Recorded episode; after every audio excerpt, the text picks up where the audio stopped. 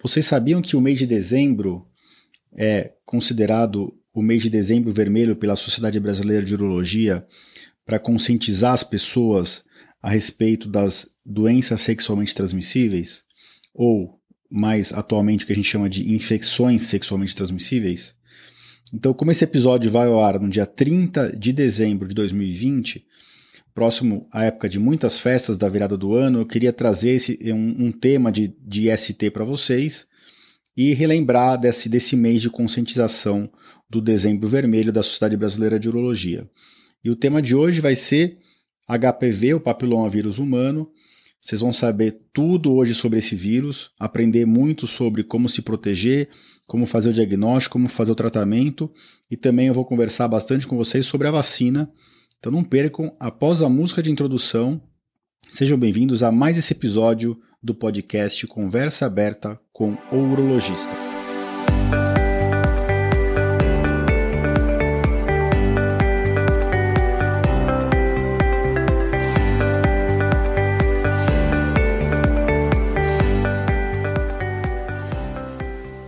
Bem-vindos ao podcast Conversa Aberta com o Urologista. Meu nome é Giovanni Marchini, sou médico urologista formado pela Faculdade de Medicina da USP e serei o anfitrião desse show.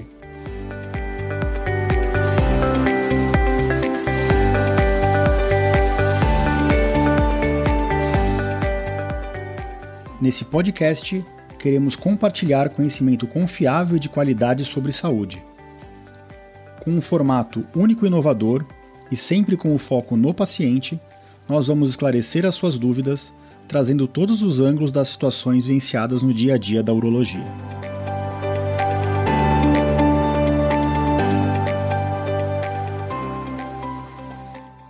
Bem-vindos de volta ao nosso podcast. Então hoje é uma data muito especial. Esse episódio vai ao no dia 30 de dezembro né, de 2020, um ano maluco por causa do coronavírus. Mas hoje eu estou aqui para falar de outro vírus para você, tá ok?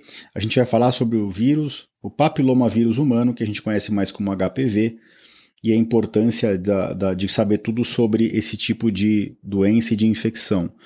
Eu queria trazer, antes de tudo, alguns dados para vocês. Né? O, a gente teve algumas pesquisas da Sociedade Brasileira de Urologia e olha sobre ISTs e olha que dados interessantes. Em uma das pesquisas foram entrevistados 480 adultos e apesar de 80% desses adultos saberem sobre as ISTs, a imensa maioria não se considerava em risco. Né?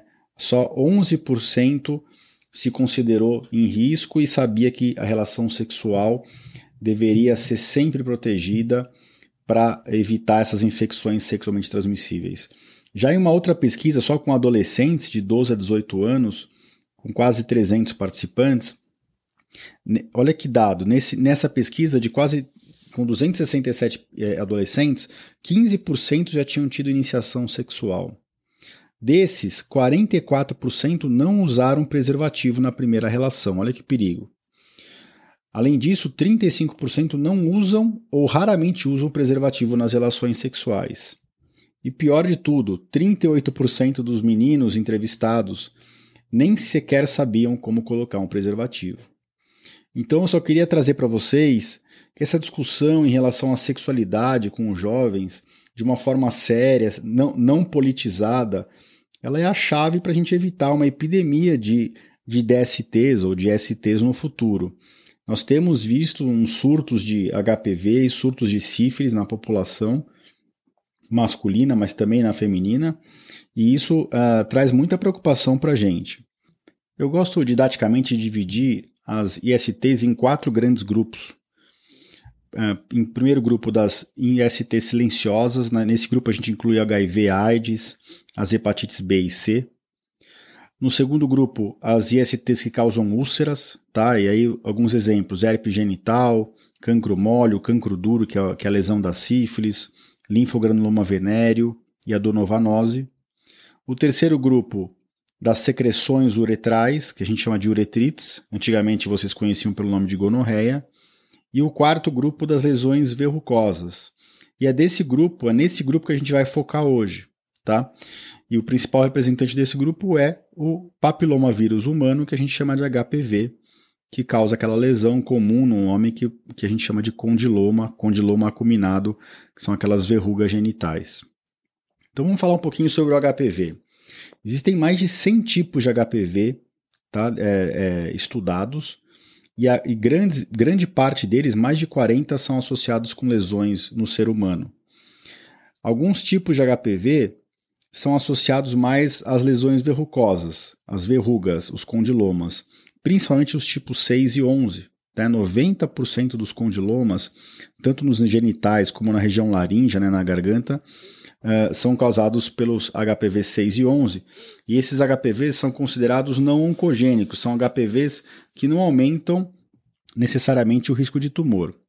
Mas existem mais de 13 tipos de HPV que são considerados oncogênicos, ou seja, que estão associados de alguma forma a uma relação ou a um risco aumentado de determinadas lesões precursoras que podem levar ao câncer.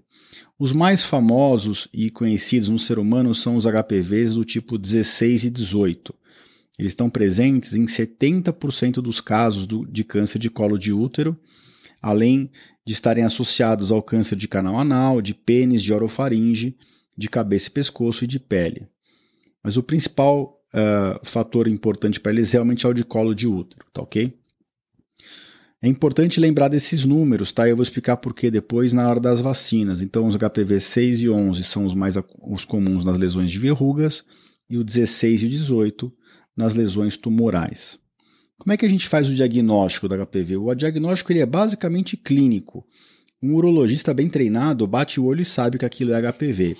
É lógico que existem lesões uh, muito parecidas com HPV que podem confundir, até algumas verrugas às vezes de nascença. Mas, de forma geral, quando a gente olha uma lesão verrucosa, a gente já sabe que é HPV. Apesar disso, às vezes a gente quer comprovar. E aí a gente pode fazer a, a uma biópsia dessa lesão e mandar para análise, e o diagnóstico vem no anatomo patológico como coilocitose, com inclusões virais. Isso é bem é, típico de, de HPV. É, e a gente pode ainda abrir mão de outros exames, principalmente da peniscopia. A peniscopia é um exame meio controverso. O que é esse exame? Quando você está na dúvida se é um HPV, ou quando você quer até saber se tem muita lesão que você não está vendo, você pode fazer solicitar essa peniscopia. Nada mais é do que um exame no qual o urologista olha com uma lupa magnificada o pênis e passa na pele e no prepúcio e na glande o ácido acético a 5%, que a gente conhece como vinagre, tá? As lesões acetobrancas que são aquelas que na hora que passa esse, esse ácido acético a 5% elas ficam brancas, uh, é, são suspeitas para infecção de HPV. Mas nem sempre isso é verdade. Esse exame tem muito falso positivo e muito falso negativo. O HPV ele fica numa das, das camadas mais baixas da pele e ele nem sempre está se manifestando. Quando tem lesão verrucosa, essa lesão tem que ser tratada, né, até porque ela é transmissível. As lesões que não estão sendo clinicamente vistas, teoricamente a gente não precisa tratar, a não ser que seja naqueles pacientes em que a lesão está recorrendo muito. Tá ok? Como é que se faz o, o tratamento? O tratamento eh, depende de vários fatores, principalmente do número de lesões, do tamanho das lesões, do formato e da localização. E lógico, a gente sempre leva em, em, em consideração a preferência do paciente.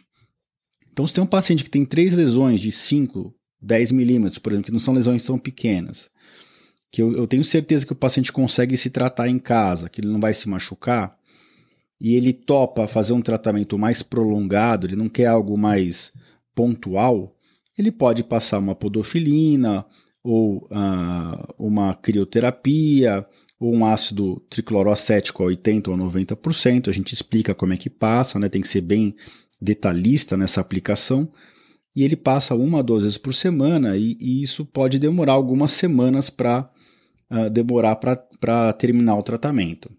Durante todo o tempo do tratamento, o, o paciente não pode ter relação sexual desprotegida e se as lesões forem na base do pênis, né, numa área que o preservativo não protege, é, o ideal é que ele nem tenha relação, senão pode ter a transmissão da lesão.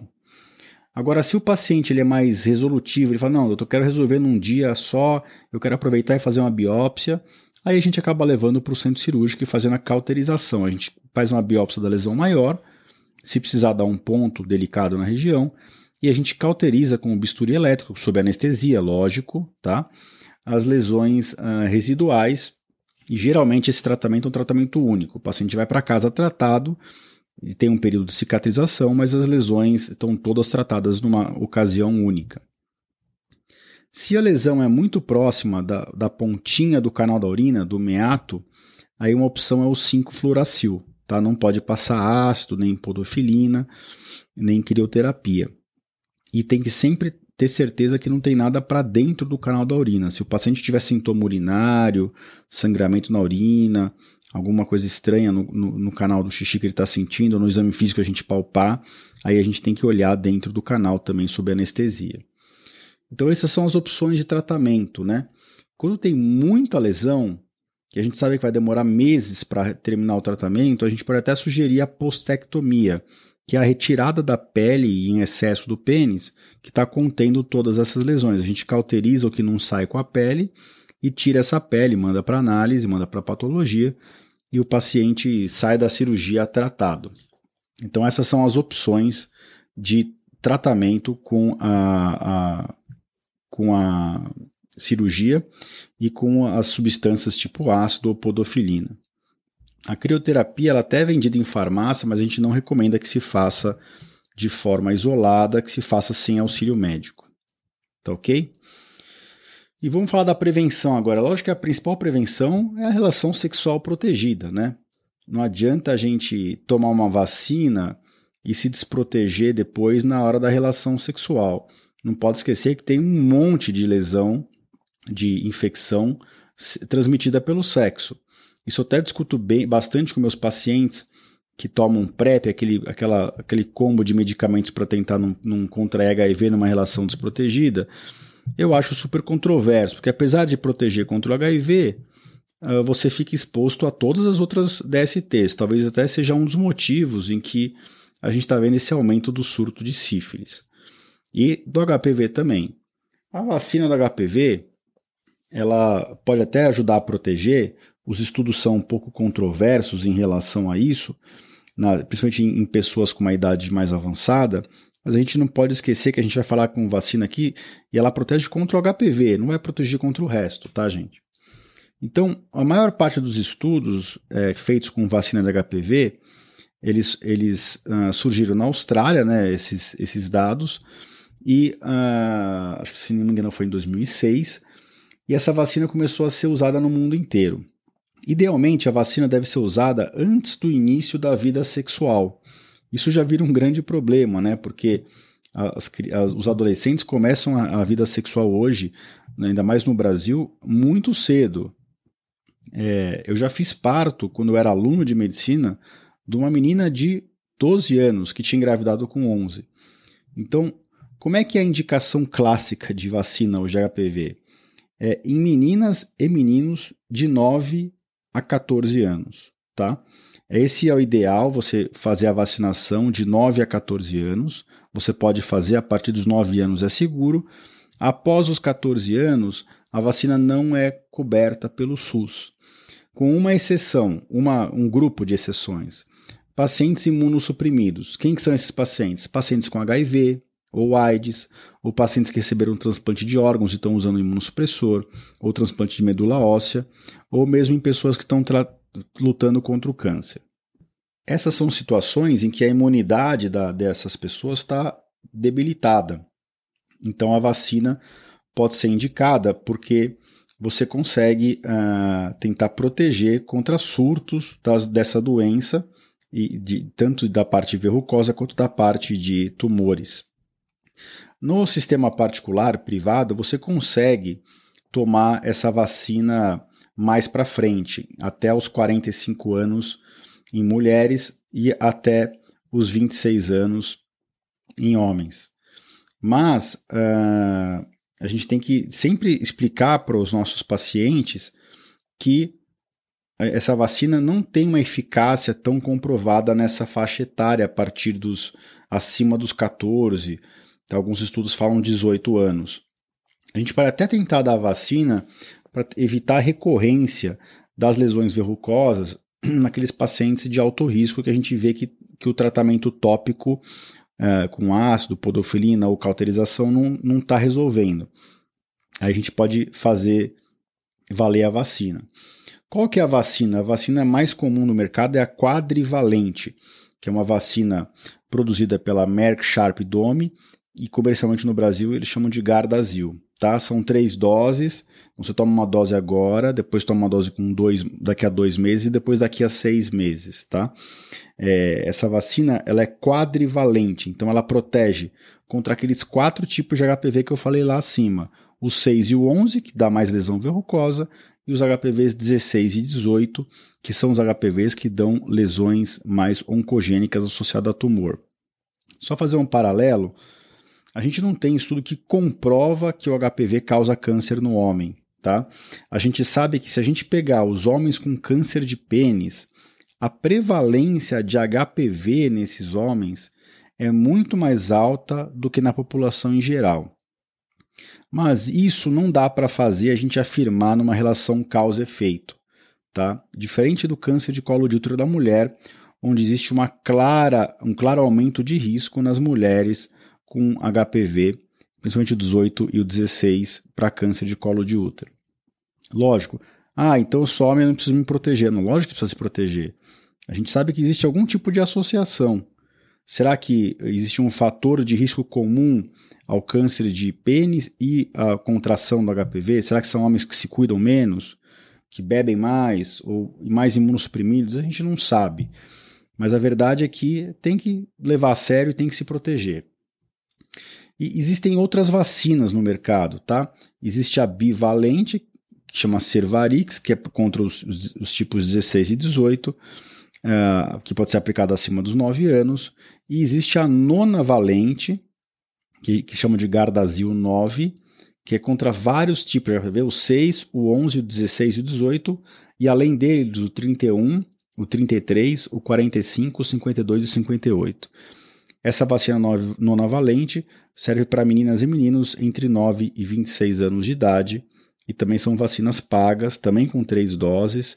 Toma um pouquinho diferente da que eu comentei, que é com 0, 2 e 6 meses, varia de acordo com a idade, o jeito que se toma, mas são vacinas que você consegue é, tomar no, no, no, mercado privado.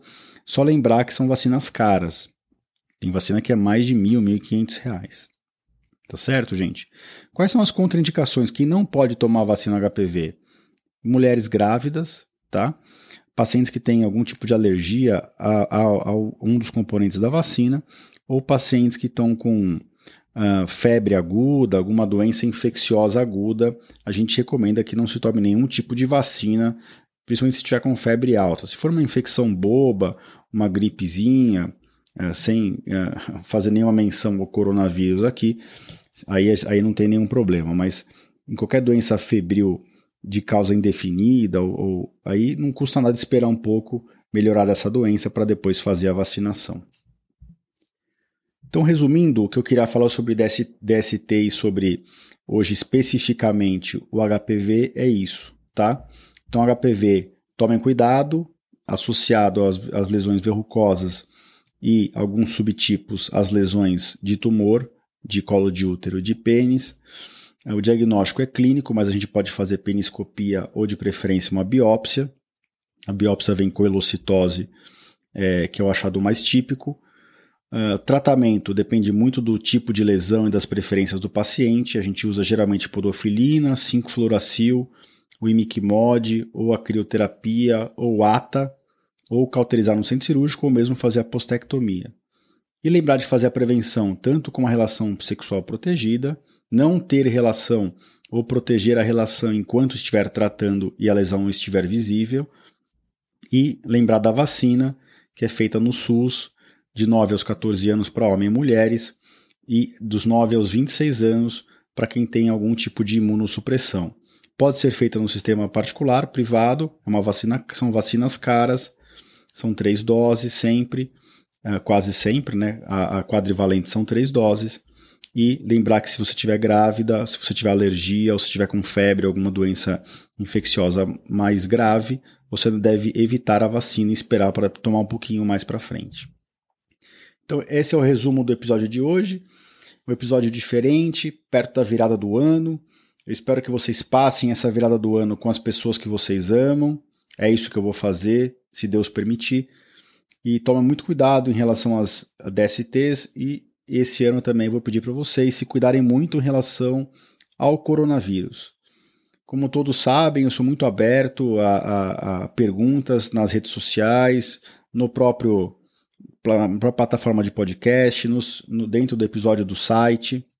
Esse episódio aqui vai estar tá no meu site no www.ourologista.com.br barra podcast barra episódio 32. 32 episódios, 32 semanas seguidas aqui com vocês. Uh, acho que eu estou chegando aonde eu quero chegar, que é atingir o maior número de pessoas possível com essas informações para gerar uma transformação no sentido de deixar vocês mais informados. É isso que eu quero, deixar as pessoas mais cientes, mais conscientes de como lidar com a saúde, com essas informações para discutir melhor as abordagens com seus médicos. E é, é para isso que eu estou aqui. Se vocês precisarem de qualquer coisa, a gente está sempre à disposição. É só me mandar uma mensagem direta no meu, no meu Instagram ou mesmo dentro do site. Pode deixar comentário. Eu tento sempre responder da forma mais objetiva e clara possível. Tento não deixar ninguém sem resposta. Respostas claras, respostas de preferência sem evitar, sem ter muita demora, porque eu sei que nem todo mundo pode esperar. Então eu queria agradecer para aqueles que estiveram comigo ao longo desse ano. Eu queria dizer que foi um ano muito diferente e como todo, como tudo na vida, teve momentos muito difíceis, né? A luta contra o Covid, estar na linha de frente, foi uma época de muito estresse para mim, para minha família, que sempre me apoiou, né? Ao mesmo tempo, você vê as pessoas com orgulho de você e você vê, às vezes, as pessoas com medo de você. E é um, um mix de sentimentos que, que é difícil de explicar. Né? Você não sabe nem o que pensar de você mesmo. Você acaba, às vezes, até se afastando de algumas pessoas para não colocar ninguém em risco. Né? Eu não, não conseguiria nunca conviver com isso na minha, na minha consciência. Mas eu sempre tentei estar sempre junto com todos. Quem precisou de ajuda, eu ajudei seja alguém mais próximo ou alguém mais distante, eu nunca neguei ajuda para ninguém. E acho que é isso da minha criação. Agradeço meus pais. E, de novo, queria agradecer a todos que estão aqui no podcast com a gente. Deixem seus comentários, resenhas nas redes sociais e nas plataformas de podcast.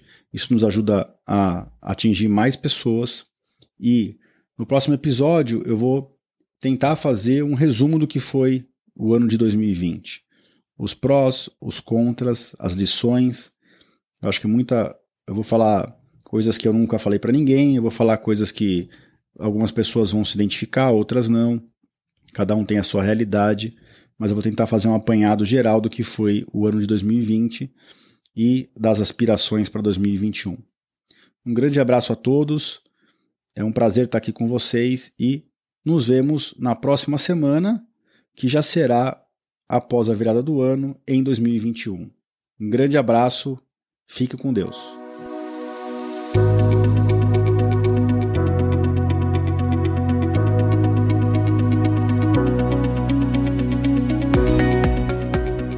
Você ouviu a mais um episódio do podcast Conversa Aberta com o Urologista. Mais uma vez, obrigado e até o próximo.